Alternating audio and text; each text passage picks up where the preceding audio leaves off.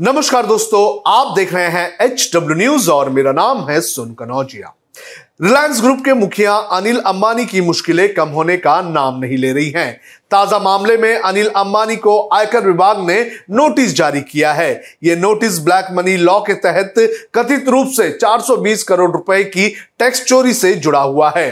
News agency PTI के मुताबिक ये टैक्स स्विट्जरलैंड के दो बैंक खातों में रखे गए। लगभग 814 करोड़ रुपए से अधिक के बेहिसाबी रकम से जुड़ा हुआ है। सबसे पहले आपको बताते हैं कि क्या है आरोप। आयकर विभाग का आरोप है कि अनिल अंबानी ने जानबूझकर टैक्स नहीं चुकाए। आरोपों के मुताबिक अनिल अंबानी ने जानबूझकर विदेश में बैंक खातों और वित्तीय हितों का ब्यौरा कर अधिकारियों को नहीं दिया। विभाग ने आरोपों पर अनिल अंबानी से 31 अगस्त तक जवाब मांगा है। हालाँकि अनिल अंबानी या रिलायंस ग्रुप की ओर से इस मसले पर अभी तक कोई भी प्रतिक्रिया नहीं आई है। आयकर विभाग ने कहा है कि अनिल अंबानी पर काला धन, अघोषित विदेशी आय और संपत्ति कर अधिनियम 2015 की धारा 50 और इक्यावन के तहत मुकदमा चलाया जा सकता है, जिसमें जुर्माने के साथ अधिकतम 10 साल कारावास की सजा का प्रावधान है। अनिल अंबानी पर असेसमेंट ईयर 2012-13 से 2019-20 के लिए विदेश में अघोषित संपत्ति रखने और इसके ज़रिए टैक्स चोरी करने का आरोप लगाया गया है।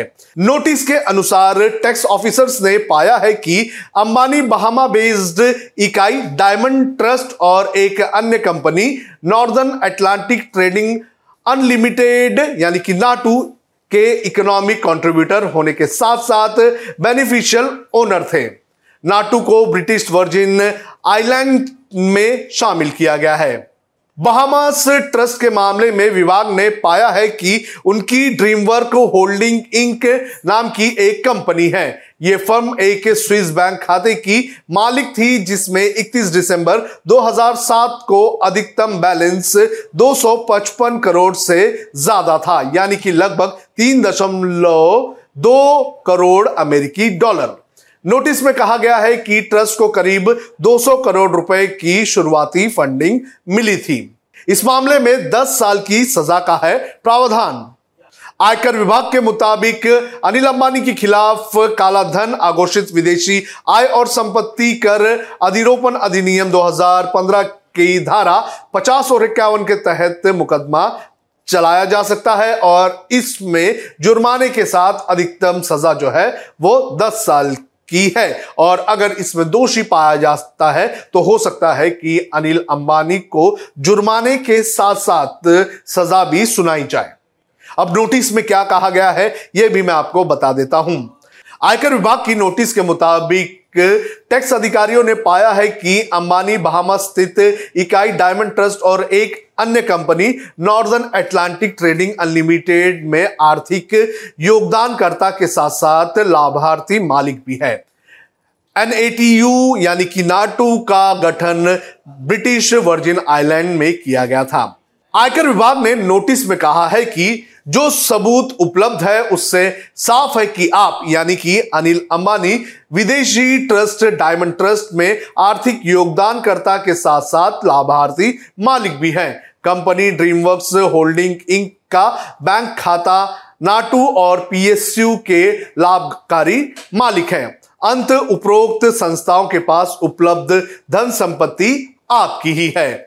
विभाग ने आरोप लगाया है कि इस कंपनी के खाते में अंबानी के पर्सनल अकाउंट से फंडिंग की गई है। यह भी पाया गया है कि अंबानी ने 2006 में इस ट्रस्ट को खोलने के लिए केवाईसी दस्तावेज़ के रूप में अपना पासपोर्ट दिया था। इस ट्रस्ट के लाभार्थी उनके परिवार के सदस्य भी थे।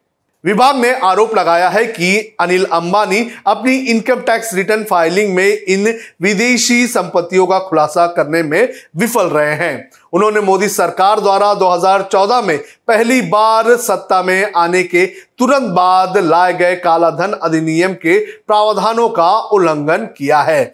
टैक्स ऑफिसर्स ने कहा है कि ये अनिल अंबानी ने जानबूझकर किया है। तो इस मामले में अनिल अंबानी अब फंसते हुए नज़र आ रहे हैं। आपको बता दें कि इसके पहले भी अनिल अंबानी कई सारे विदेशी कंपनियों के फंड्स को लेकर सुर्खियों में रहे हैं और अनिल अंबानी की अगर बात करें तो अनिल अंबानी की हालत इस वक्त खस्ता बनी हुई है। अनिल अंबानी की कंपनियाँ दिवालिया हो चुकी है और कुछ इंटरनेशनल कोर्ट्स में भी अनिल अंबानी को लेकर सुनवाई चल रही है।